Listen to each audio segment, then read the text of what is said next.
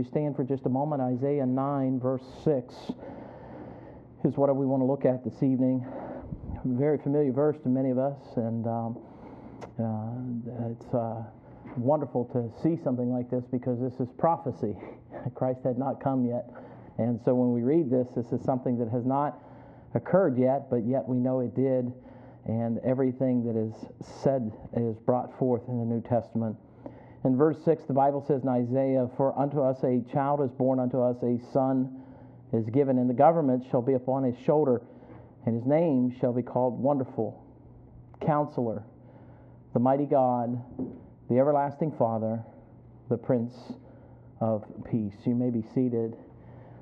As we head in toward Wednesday and we're getting ready to celebrate what we call Christmas, uh, much of it I think about when I think about Christmas, we had a lot of family traditions when I was growing up, and, and so those come to mind. And of course, my wife and I, we've come up with our own traditions now, and uh, and it's enjoying time together, and obviously we're exchanging gifts.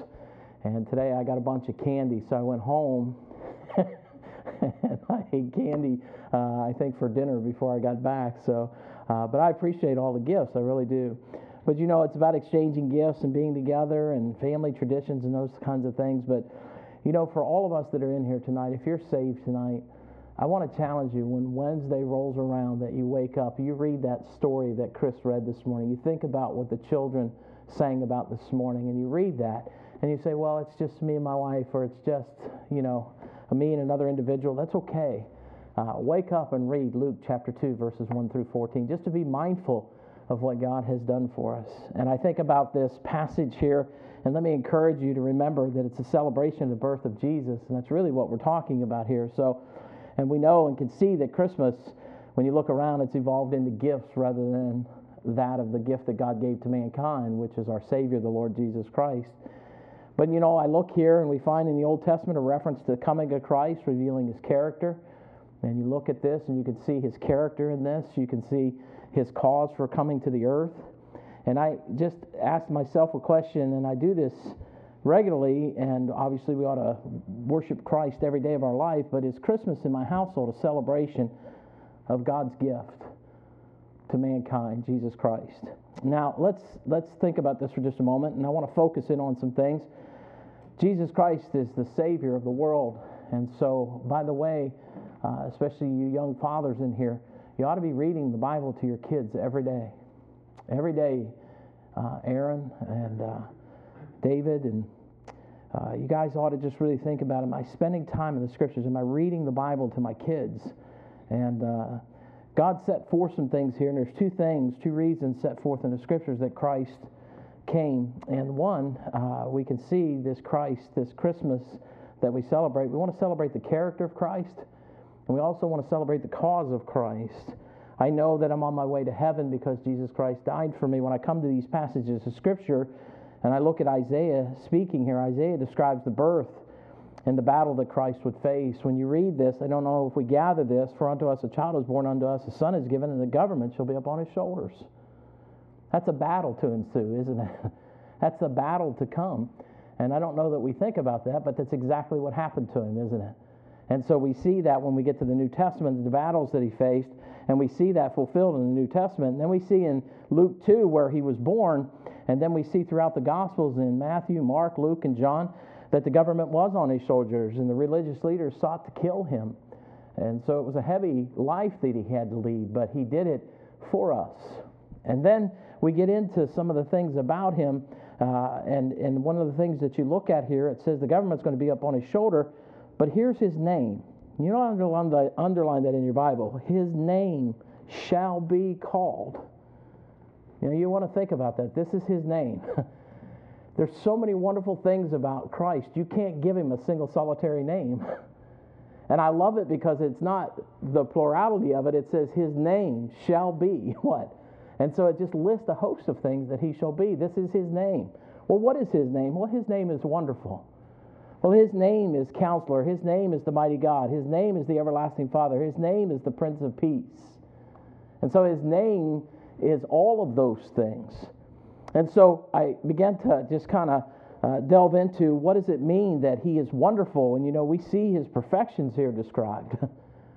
We see some things about him that, that should remind us of how wonderful he is. That word wonderful is a supernatural miracle. So, this child was born of a virgin, lived a sinless life, died on the cross, and rose again for you and me. This is a supernatural miracle. This is, his name is wonderful. And you look in the Bible, and when you consider something wonderful, you look in the Old Testament, you find it twice in the Old Testament in Isaiah 9 6 here, and in Isaiah 25 1, it's brought up. And I began to think about things that are wonderful. How many of you have ever just taken a trip into the mountains? Anybody ever just take a trip into the mountains? You go out there into the mountains, and especially around the fall time, I love it when the leaves are changing. Or how many of you have gone into the mountains when there's a beautiful snow having take place? I wish I could show you a picture I just took the other day. I, I thought about how wonderful it was here. Uh, the sun was coming up. There was a little bit of haze, and the snow was on the field, and, and the sun was coming up out of the ground. And I took a photograph of it, and I came in and I showed Emily, and I said, Man, you got to see this out there. But there's so many wonderful things. You think about wonderful, if you ever took a ride in the mountains, or if you ever just look around at the trees, or you look at the snow, or you look at the snowfall, and you see about how wonderful it is, and you say, Man, preacher, I sure don't like the snow. But boy, I'll tell you, it's beautiful when it's coming down, isn't it? I remember when I was a young boy, we used to deliver newspapers, and I remember we would go up over this uh, hill, and we had to go up and pick up our newspapers. And have you ever looked whenever a car hasn't driven on it, or there's no tracks on it, or anything like that, and it had snowed, and, and the ice was hanging on the trees, and the trees were hanging over like this, and it just looked like a tunnel. And as you look down, I looked down through there, and you could just see the white snow, and nobody had touched it yet. And I thought, man, this is amazing. And I think of wonderful and I think of things like that, but his name is wonderful, isn't it? His name is wonderful. You look at things and you see the fall and the spring and the summer and the moon and the stars and the creatures and the creation, and you go, wow, this is amazing. This is wonderful. How many of you have ever been out in, in the woods on a starlit night and you see how bright the stars really are when there's no other light around? And you lay your head down on the ground on a, on a sleeping bag and you look up into the sky and you see how wonderful and how marvelous that is. It's amazing who our God is. And I got to thinking in Psalm 40 and verse 5, it said, Many, O Lord my God, are thy wonderful works which thou hast done, and thy thoughts which are to usward. They cannot be reckoned up in order unto thee. If I would declare and speak of them, they are more than can be numbered. and you think about how wonderful he is. I don't know about you, but I look at life around me and uh, and Chris, I always think of your dad right back here. He opened the door that night and we walked outside and he said to me, Look at that moon. and I was so excited. I had to go outside and see it. And I'll never forget that. But the moon was so bright and so full. And I thought, wow, look at how wonderful that is. His name is what? Wonderful, isn't it?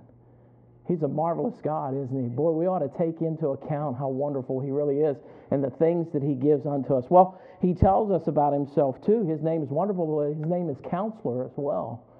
His name is counselor. Deliberate guidance and with purpose. And as one that has trusted Christ, this is a gift from God, letting us know that Christ not only saves us, but is involved in our life. I like the idea of deliberate guidance, counselor. And uh, you look in the scriptures in Isaiah 40, verse 13, he said, Who hath directed the Spirit of the Lord, or being his counselor, hath taught him? Who can teach God? See, if any of us lack wisdom, we ought to do what? Ask God, right? He's the counselor. And you think about when you want counsel, think about who you can really turn to an all knowing God. His name is wonderful. His name is counselor counselor is, is that he wants to give you this guidance. He said in Romans 11 34, For who hath known the mind of the Lord, or who hath been his counselor? Nobody's taught God anything. God teaches us what? Everything. And, and you think about when we go to make decisions, who do you really want counsel from? And his name is counselor, isn't it? We ought to go to him and ask him. And I thought about 1 Corinthians 2:16, for who hath known the mind of the Lord that he may instruct him, but we have the mind of Christ. That should cause us to go to him as our counselor. You see, we have the mind of Christ. Who did Christ turn to? And, you think about him being wonderful, him being counselor, but he calls him something else as well. Not only is his name wonderful, not only is his name counselor, his name is the mighty God. And you think about this, this tells us that the power of God is attributed to Christ, and it reminds us that Jesus is God. So when you look, it says, For unto us a child is born. Who are we talking about? Then he says, His name is the mighty God. Isn't that interesting? So, people that say that Christ and God are not the same, we are confusing people because they have to be, because he tells us right here and prophesies that his name is what? The mighty God. He is the mighty God. And, and you look to the scriptures and you see something in Philippians who, being in the form of God, thought it not robbery to be equal with God. Why? Because he is the mighty God, isn't he? Amen. So, what do we have to enjoy? Well, he's wonderful, isn't he? He's counselor. He gives you what you need. He is the mighty God. When you're speaking of Christ to Christ, asking Christ to save you, asking Christ to help you with things that are going on in your life, He is God. He's listening to you and He desires to speak with you. Well, He not only called Him the mighty God, He called Him, and I love this. How can you not equate this and tell us who else is He? He's the everlasting Father. Amen. That's equated to God the Father, isn't it? and He's everlasting. He, he never ends. Boy, aren't you glad we still have a God who is living and not dead? Aren't you glad that we have a Christ who is alive and not dead? And, He is the everlasting Father. I read that and I think about security. When I would think about my dad growing up, I, it was always a secure thing. Do you ever watch a little child in a store? And did you ever watch them when they grab the leg of the wrong person and it's not their parent? And they realize now who they have a hold of? How many of you have ever experienced that and watched the child do that? And you see this, I call it a freak out because he's going nuts after that, realizing this is not my parent. And the one thing they're looking for is that security, aren't they? And when I think about everlasting Father, there's some security with that, isn't it? It never ends, it never goes away, and this is His name. This is security for the one that trusts Christ to take their soul to heaven because everlasting is forever and Christ and the Father are one. It says in John 10:30, "I and my Father are one." when he says the mighty God, he's saying there's a relationship there and a powerful God, a mighty God, a supernatural God. And this is who it is and he said that's his name. This child that was born, his name is counselor. His name is wonderful. His name is the mighty God. His name is the everlasting Father. And lastly, he says, His name is the Prince of Peace. And of course, I shared with you this morning about my mom. she would yell at us and tell us to get out and say, I want some peace and quiet. You know, Christ was sent that he could bring salvation to man. The kind of peace that we're talking about here is an everlasting peace, isn't it? It's a peace between us and God. There was a problem, and Jesus solved it, didn't he? There was a serious situation between us and God, and there was no way that we could make it right. God had to take care of it himself. And then he calls him the Prince of Peace. And you think about this uh, in Ephesians 2:14, he says, "For he is our peace. He is our peace. That's who he is." And so, what is his name? His name is the Prince of Peace, isn't it? And you look in the scriptures, and he says in John 14 27, I quoted this this morning Peace I leave you with, my peace I give unto you. Not as the world giveth, give I unto you. Let not your heart be troubled, neither let it be afraid. There's something comforting about the fact that his name is the Prince of Peace. So, who is this son? Who is this child? Who is this person that the government shall be upon his shoulders? And they were. But he came and he is wonderful. He is counselor. He's the mighty God. He's the everlasting Father. He is the Prince of Peace. God sent his only begotten and the character and the perfections of Christ should be celebrated on Christmas Day. You know, when you wake up, you read a passage like this, you ought to stop for just a moment and say, Thanks, Lord, for being all those things for us. And thank you for coming and giving that to us. You know, Christmas in our household should be a celebration of the gift of Jesus Christ, and we ought to celebrate him. Well, the character of Christ leads to his purpose for coming down to mankind. When you think about him coming down to mankind, what is this all about? Well, there's a cause here as well. And I thought about the reason God sent this babe to the manger so that he would be the Savior of the world for all those who will trust and believe in him. And so he sent this baby to a manger, but you know, Jesus is coming back again. And we celebrate that and we promote that.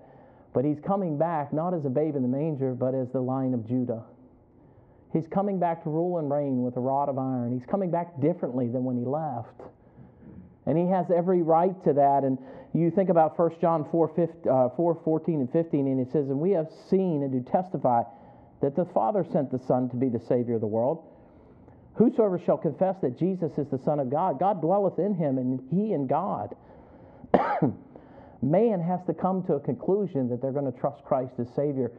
Hey, this morning when I was preaching, I was pleading with the Lord the whole time I was preaching that God would cause some of these folks to submit to Him and submit to His will for salvation. Uh, when Brother Dustin was here, he preached a message on praying for the lost, but praying for the saved, praying for the lost. And we can pray that people submit to God. And why can we do that? Because He's wonderful, isn't He? He is counselor. When you think about it, He's the mighty God, He's the everlasting Father. That's why we can do that. And, and what I'm challenging us to do as a church to really think on, on Christmas when you wake up, let it be about Him and not us. Let it, let it really be about who He is. Jim, Chris, if you're with your grandkids, man, open that Bible. Open that Bible and read that story to them again. Set a tradition that they know that this is about Jesus Christ. You know, David, when you wake up, it's not just let's rip into the gifts, let's open up the Bible. How many of the kids just want to rip into the gifts, right? but the thing of it is, is if you can drive it back toward why we're doing what we're doing, and even though we're giving them gifts and everything, let's let it surround itself around that truth. The child was born so that the man may live for eternity, but it's a choice that they make while they're here on this earth. It's a choice that you trust and believe Jesus Christ is the Son of God. What a joy to be able to celebrate the birth of our Savior in our country. We're free to do that, aren't we? And we freely celebrate what's happening. So, what sadness it brings to know that the world's forgotten the purpose of the birth of Christ. And it has, folks. And I can see a turning of the tide, and you say, it's coming back. People are starting to say Merry Christmas again. But it's not that. it's really about this relationship. This thing that we started called Christmas was so that we could celebrate the coming of the Savior. And really, that's what it's about, but we've lost the purpose and, the, and, and lost the idea of what it's about. But let's not let it happen in our house, especially in the house of God. But let's not let it happen in our homes. Let's not let it happen that we forget why we're doing what we're doing. I was given a beautiful ham for Christmas, man. you got to see this thing. And uh, I'm grateful, you know. And Anita and I were talking about what we were going to do for Christmas, and man, we ended up with this beautiful ham. And man, I'm thinking, I can't wait to dig into that bad boy, you know, get that thing in the oven. But the thing of it is, is that, uh, you know, it's not about a ham, is it? It's not about the food on the table. It's not about, but boy, we ought to be thankful for the gifts that we've been provided. Amen. Amen. And if we have it to have, we ought to celebrate who gave it to us. You know, Jesus isn't a commodity, He's not something to be sold. He's something that's to be given. It's a gift, isn't it? Jesus Christ is not a commodity to be sold, He is a gift that has been given. And how we ought to really try to do just that and think about how we may do that. You know, when I'm preaching and I'm sharing that message, I don't know how many of you in here have seen me do that illustration with the Bible and the pen, how many times, right? But do you know how many people were here today and have never seen that before? And they don't know the good news. And I'm trying so hard, folks, just to get that message into them. And I don't know how to relay it or relate it. I keep giving them the scriptures and trying to relay to them. Jesus is alive and real, isn't he? And, and, and so much so uh, all these things that we're saying that He is to us, He can be to them. And there's so many people just struggling and just, just suffering out there and just trying to cope with life rather than live an enjoyable Christian life. And I look to the scriptures and I see some wonderful things about our Savior. Christ came so that we could trust and believe in Him. You know, that Romans road that we shared this morning, that's what all of us should know how to Share that with people, teaching folks that they're separated from God, teaching them because of their sin they cannot get to heaven, teaching them that there's a wage to be paid for that, but that there's someone that stepped in and paid the price, but it requires a relationship, and that starts by them trusting what Christ did for them. Boy, we need to be able to do that as simply as I said it just now. we ought to be able to do that with every person we come in contact with. That we ought to be able to share with them the truth of the gospel. Christ came so that we would trust and believe in him to take our soul to heaven. And when you part this earth, you see the choice can't be made then, it has to be made now. That's why I'm so emphatic about it. Because they don't get to make this choice when they die. When I get opportunity to talk to my dad, every time I talk to him, I share the gospel with him. My dad says he's saved, but I don't know whether he is or not. Every time I get a chance to talk to family members, I try to share the gospel with them, and it's hard to do because they say, you know, you're going to chase them away. And I thought, I can't get them any closer to hell than they are already. and the only thing I know to do is to share this name wonderful counselor, the mighty God, the everlasting Father, the Prince of Peace. You know, he completed that work. And I think about how he was born of a virgin. What a miracle that is. How many of us celebrate the fact that he came into this world sinless? Amen. And he did. He was born of a virgin. When you think about that, not only that, that we can see in the scriptures he lived a sinless life. People say, You really tell me that by one man dying, everybody else can live? Yes. Isn't that wonderful? And the reason that we can is because he was sinless. It was because he was born of a virgin. You see, the, the, the, the seed of Adam is not in him. And you think about this for just a moment. It was God that placed that seed in Mary's womb. It was the Holy Spirit that took care of that. It's different than the rest of men that were born. And I don't know if we grasp that all the time, but he was born and then he lived a sinless life. And oh, how thankful we can be because now he could die for us. And we ought to celebrate the fact that he did that. And then not only did he live this sinless life, what did he do? Well, he went to the cross of Calvary and he shed his blood for us. You know, when you read the scriptures, and one time somebody told me, Oh, you have to see the movie of The Passion of Christ. If you saw that, you'd really understand. And you know, folks, I have to be honest with you. Every time I read Matthew, Mark, Luke, and John, I weep because I can see what he did. I don't have to see a film to know what my Savior did for me. It's graphic enough when I open up the scriptures and I can see what Christ did on the cross for me. And that shedding of that blood that he did for you and me opened the gateway to heaven, didn't it? Amen. Amen. And you think about how we ought to share this with folks. Not only that, that death on the cross was not an end of things, it was the beginning of something, wasn't it? When he died, it says that he died for your sin and mine. He died for our sin. And then we realize that he rose again that third day. You know, the wonderful thing is, he tells us, let not your heart be troubled. Do you know why? Because he's offered us something, and if you've received that gift, why be troubled? Why have a heavy heart over it? The reality is, is that heaven is your home if you know Jesus Christ as your Savior. So, what is the cause? Well, the cause is that He came to die for you and me, and He resurrected from the dead. You know, I shared today, a couple of people mentioned to me as we were walking out, we usually don't celebrate birthdays of people who have already passed, but we continue to celebrate Jesus' birthday, don't we? And why do we do that? Because He's still alive, isn't He? He's sitting on the right hand of the Father. he is alive. His throne on the right hand of God and his returning again for his bride. You know, every time I do a funeral, I go to the graveside. One of the sets of passages that I always read is 1 Thessalonians chapter 4, verses 13 through 18.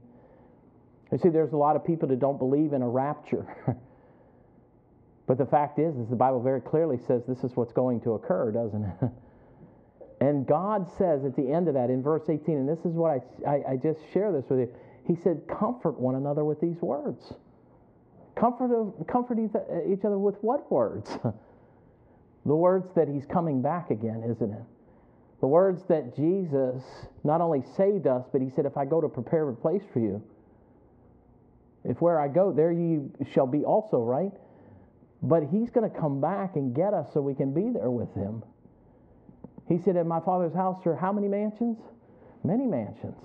He said, If it were not so, I would have told you about that. But it's a very different situation for you and for me. When we look at this, Jesus didn't just be born of a virgin, live a sinless life, shed his blood, die on the cross, and rise the third day. and then just say, Good luck. you know, when you get saved, the Holy Spirit then resides in us, doesn't He? You know, folks, you ought to know that you're saved. I can't know whether you're saved, but you ought to know whether you're saved or not. And if you have a personal relationship with Jesus Christ, He told me this whether my body be in a, in a, in a grave or whether I am remaining, He told me that if I have trusted Him as Savior one way or another, I'm going to meet Him in the clouds. Amen. And so shall you ever be with the Lord. So, what is His name? Let us not grow weary of it. Let's not grow weary of the story of our Savior. Let's not let it become what we would maybe say old hat. Let not the good news become old news. Don't let what Christ did on the cross lay dormant in your own lives and expect it to be exciting to someone else. if we're not excited about it, why would anybody else be? And believe me, when you're talking to sinners, who are distant and far from God, and you share the gospel with them, believe me, it is good news.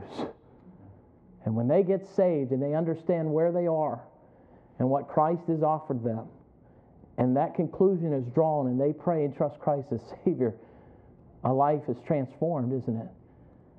And what we have to do is bring that message to this community, to Minster, to Fort Loramie, to uh, New Knoxville, to New Bremen. You see St. Mary's, all these areas, they need Christ. And so the challenge to us is, is what are we going to do about it? We've got tracts out there. You can hand them out to folks. Tell them who Jesus Christ is. Don't be afraid of your testimony. Believe me, when you look at this, this is who he is for you. He's wonderful. He's counselor. He's the mighty God. He's the everlasting Father. He's the Prince of Peace. Let's pray.